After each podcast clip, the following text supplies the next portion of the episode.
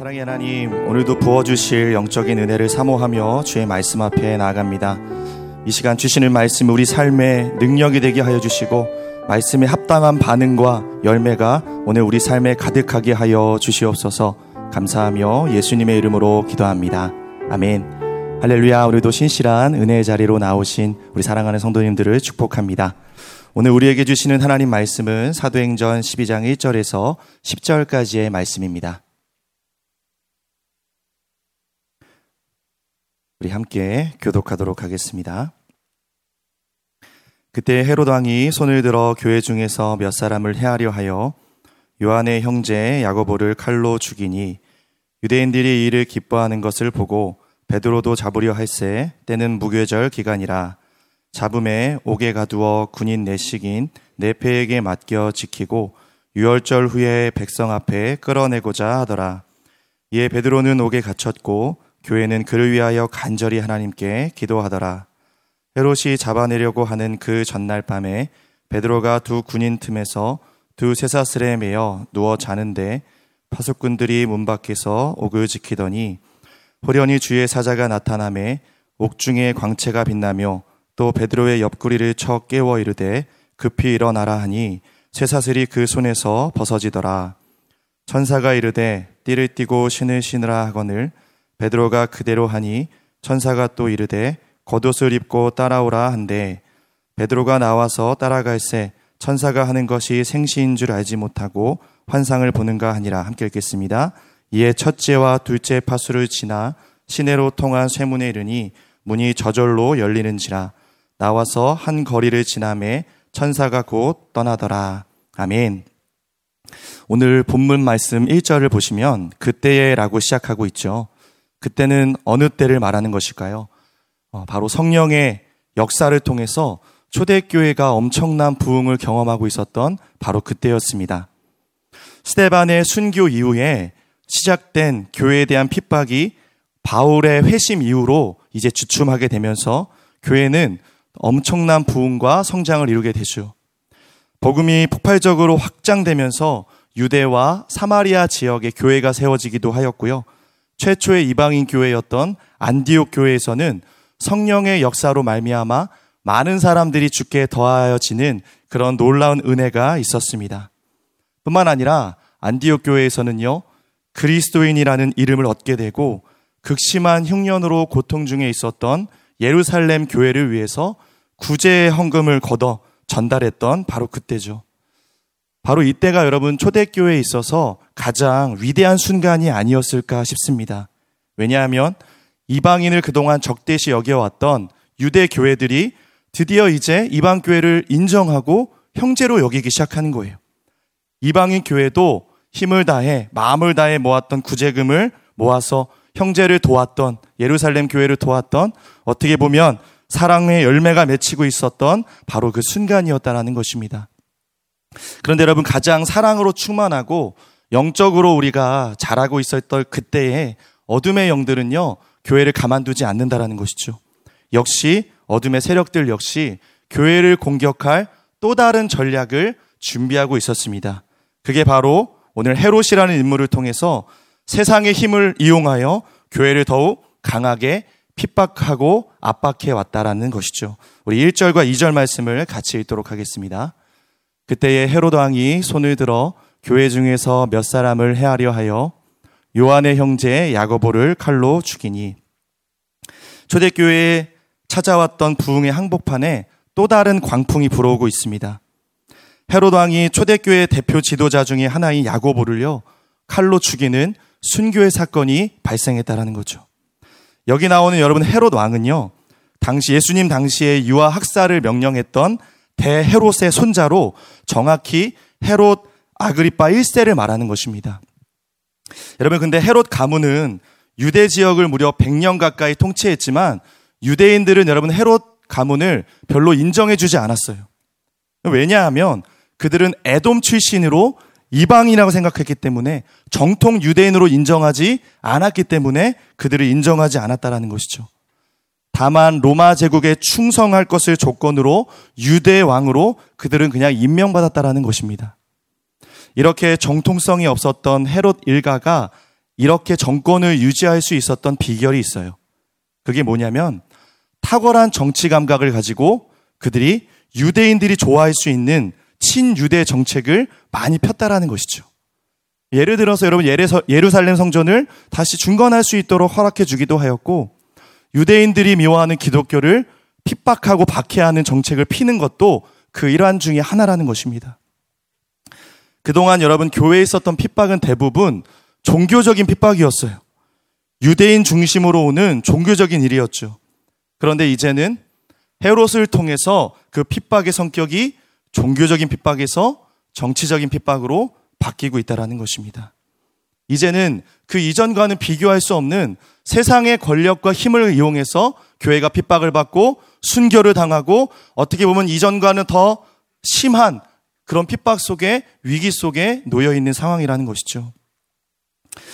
여러분 그 헤롯은 치밀한 전략을 세워요.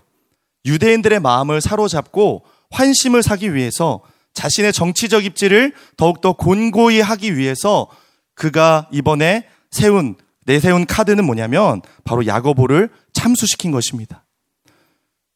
초대교회 수장이었던 베드로를 먼저 잡는 게 여러분 더 유리하지 않았을까요? 헤롯은 머리를 쓴 거죠. 먼저 야고보를 순교시키고 사람들의 반응을 보기 원했다라는 것입니다. 자, 우리 3절 말씀 한번 읽어볼까요? 유대인들이 이 일을 기뻐하는 것을 보고 베드로도 잡으려 할새 때는 무교절 기간이라. 여러분 헤롯의 정치적인 전략이 정확히 맞아 떨어졌다라는 거죠. 야고보를 참수시켰더니 사람들이 어떻게 반응해요?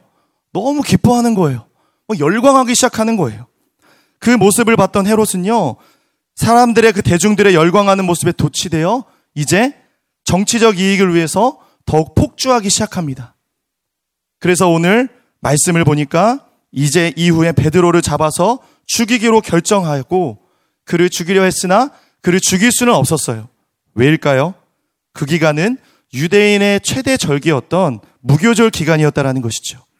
그 당시 유대인들은요, 명절 기간 동안에 사형을 집행하지 못하도록 되어 있었습니다. 이를 알았던 헤롯은 베드로를 오게, 베드로를 오게 가둬놓고 그 무교절 기간이 끝날 때까지 기다리는 그 또한 유대인의 눈치를 보고 환심을 사는 행동 중의 하나였다라는 것이죠. 계속해서 4절 말씀 읽겠습니다.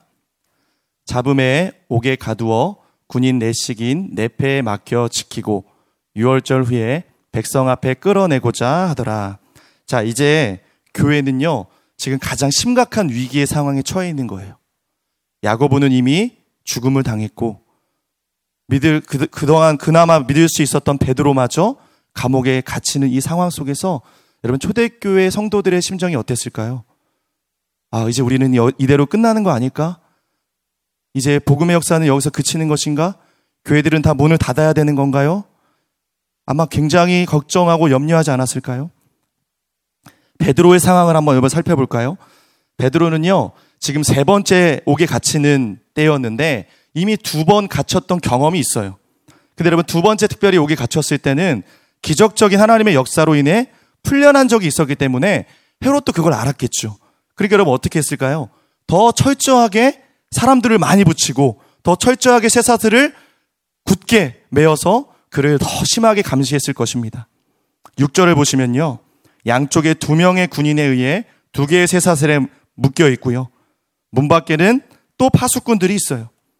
또 4절에 네씩 네패에게 맡겼다는 것은 군인 4명씩 한 조를 이루어서 24시간 동안 철저하게 밀착해서 감시했다라는 것이죠. 여러분 무려 16명이나 되는 군인이 돌아가면서 물새 틈 없이 24시간 동안 그를 괴롭히고 감시했다라는 것입니다. 이 상황은요, 여러분, 이제 더 이상 인간의 힘으로는 인간의 지혜와 힘과 노력으로는 도저히 빠져나올 수 없는 여러분 그런 절망적인 상황 속에 있음을 말하는 것입니다. 이제 6월절이 지나고 난 이후에는요, 형식적인 여론 재판을 통해서 대중들이 보는 앞에서 헤롯의 정치적 생명을 위한 희생물로 베드로가 죽임을 당하려 했던 그 찰나에 있다라는 것입니다. 어둠의 세력들이 하는 일이 여러분 바로 이런 일이라는 것이죠. 우리로 하여금 도저히 빠져나올 수 없는 쇠사슬로 우리를 묶어놓고 우리를 지키고 경제적인 쇠사슬, 질병의 쇠사슬, 상처의 쇠사슬로 묶어서 철저히 우리를 감시하며 우리로 빠져나올 수 없게 만든다라는 거예요. 이와 같이 나의 모든 묶여버린 상황 속에서 좌우 앞뒤가 모두 막혀 있고 아무것도 할 수 없는 움직일 수 없는 소망을 품을 수 없는 이 상황 속에서 우리가 교회가 할 수 있는 일은 여러분 무엇이 있을까요? 우리는 그것을 초대교회 성도들을 통해 배울 수 있다라는 것이죠. 우리 5절 말씀을 같이 읽겠습니다. 이에 베드로는 옥에 갇혔고 교회는 그를 위하여 간절히 하나님께 기도하더라. 베드로가 옥에 갇히자 교회의 즉각적인 반응은 여러분 뭐예요? 옥에 갇혔고 교회는 기도하더라. 이 말씀 읽으면 마치 동시에 일어나는 일처럼 여러분 느껴지지 않습니까? 여러분 그런데요. 초대교회 성도들이 과연 이때부터 기도했을까요? 저는 묵상하면서 그렇지 않았다고 생각해요. 야고보가 이미 순교당했던 그때부터 초대교회는 기도하고 있었을 거예요. 그들은 이미 기도를 시작했을 것입니다. 근데 여러분 여기서 중요한 게 뭐예요? 그렇게 기도했음에도 불구하고 베드로가 또 잡혀갔어요. 그들이 기도하는 대로 하나님께서 이루시고 역사하시지 않아요. 그럼 여러분 이제 실망해야 되지 않아요? 그렇지 않았다라는 거죠. 기도를 포기하지 않았다라는 거예요. 그럼에도 불구하고 기도한 대로 응답되지 않고 또 핍박이 오고 이전과는 다른 더 큰 어려움과 핍박이 찾아왔음에도 불구하고 그들은 오히려 더욱 간절히 기도했다라는 것입니다. 여러분, 사단의 전략은 뭐냐면요. 우리로 하여금 다른 방법을 찾게 만드는 거예요. 기도를 멈추게 만드는 거예요. 여러분, 이쯤 되면 이런 분위기가 있지 않았을까요?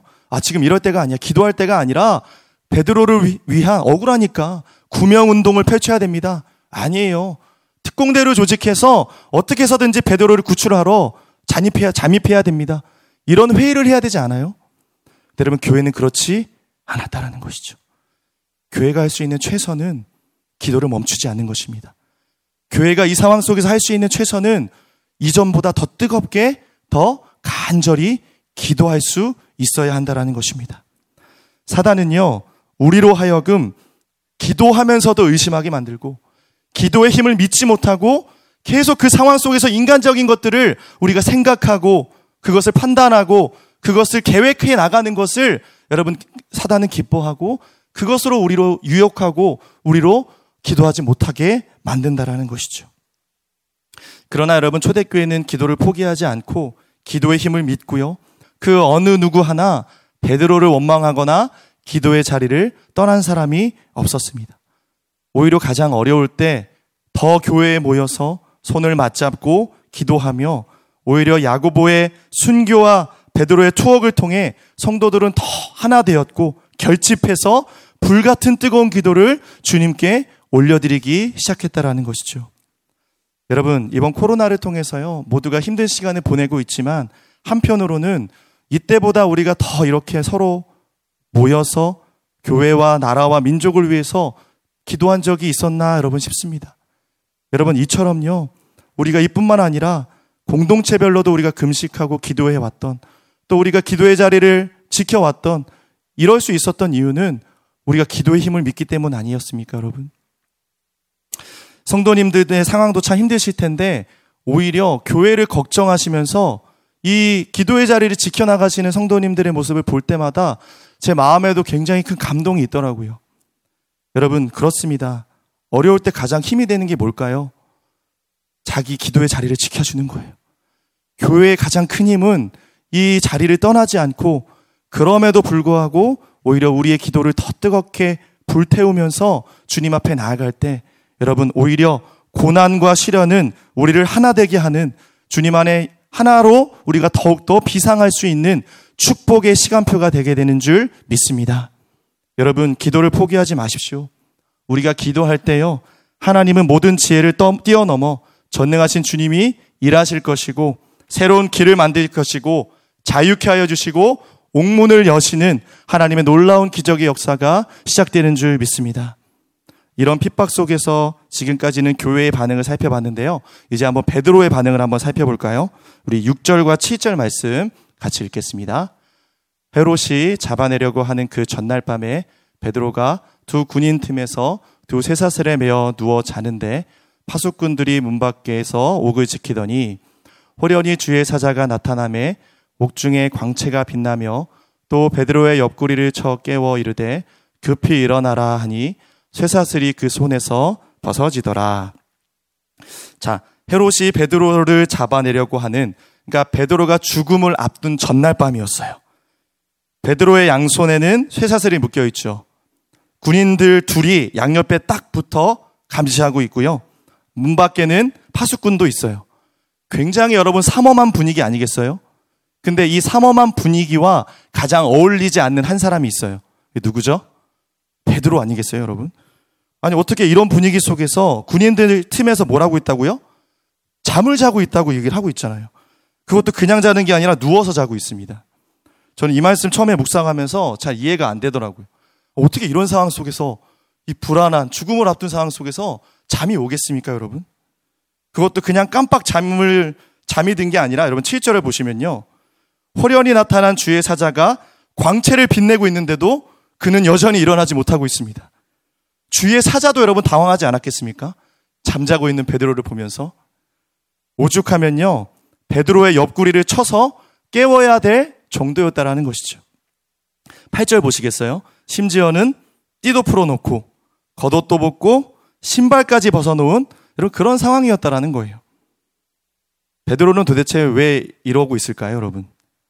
이제 더 이상 소망이 없다고 자신의 목숨을 단념하고 체념하고 그냥 포기해버린 걸까요? 아니라는 거죠. 베드로는요, 밖에서 교회가 자신을 위해 기도하고 있었다는 것을 알았을 거예요. 베드로는 이미 두 번에 걸쳐서 옥에 갇혔던 경험이 있기 때문에 이 모든 상황은 하나님의 손에 의해 결정된다는 것을 알았다라는 것입니다. 그러니까 여러분 모든 상황을 하나님의 주권에 맡겨드리고 이제 하나님 안에서 온전한 평안을 누리고 있다라는 거예요.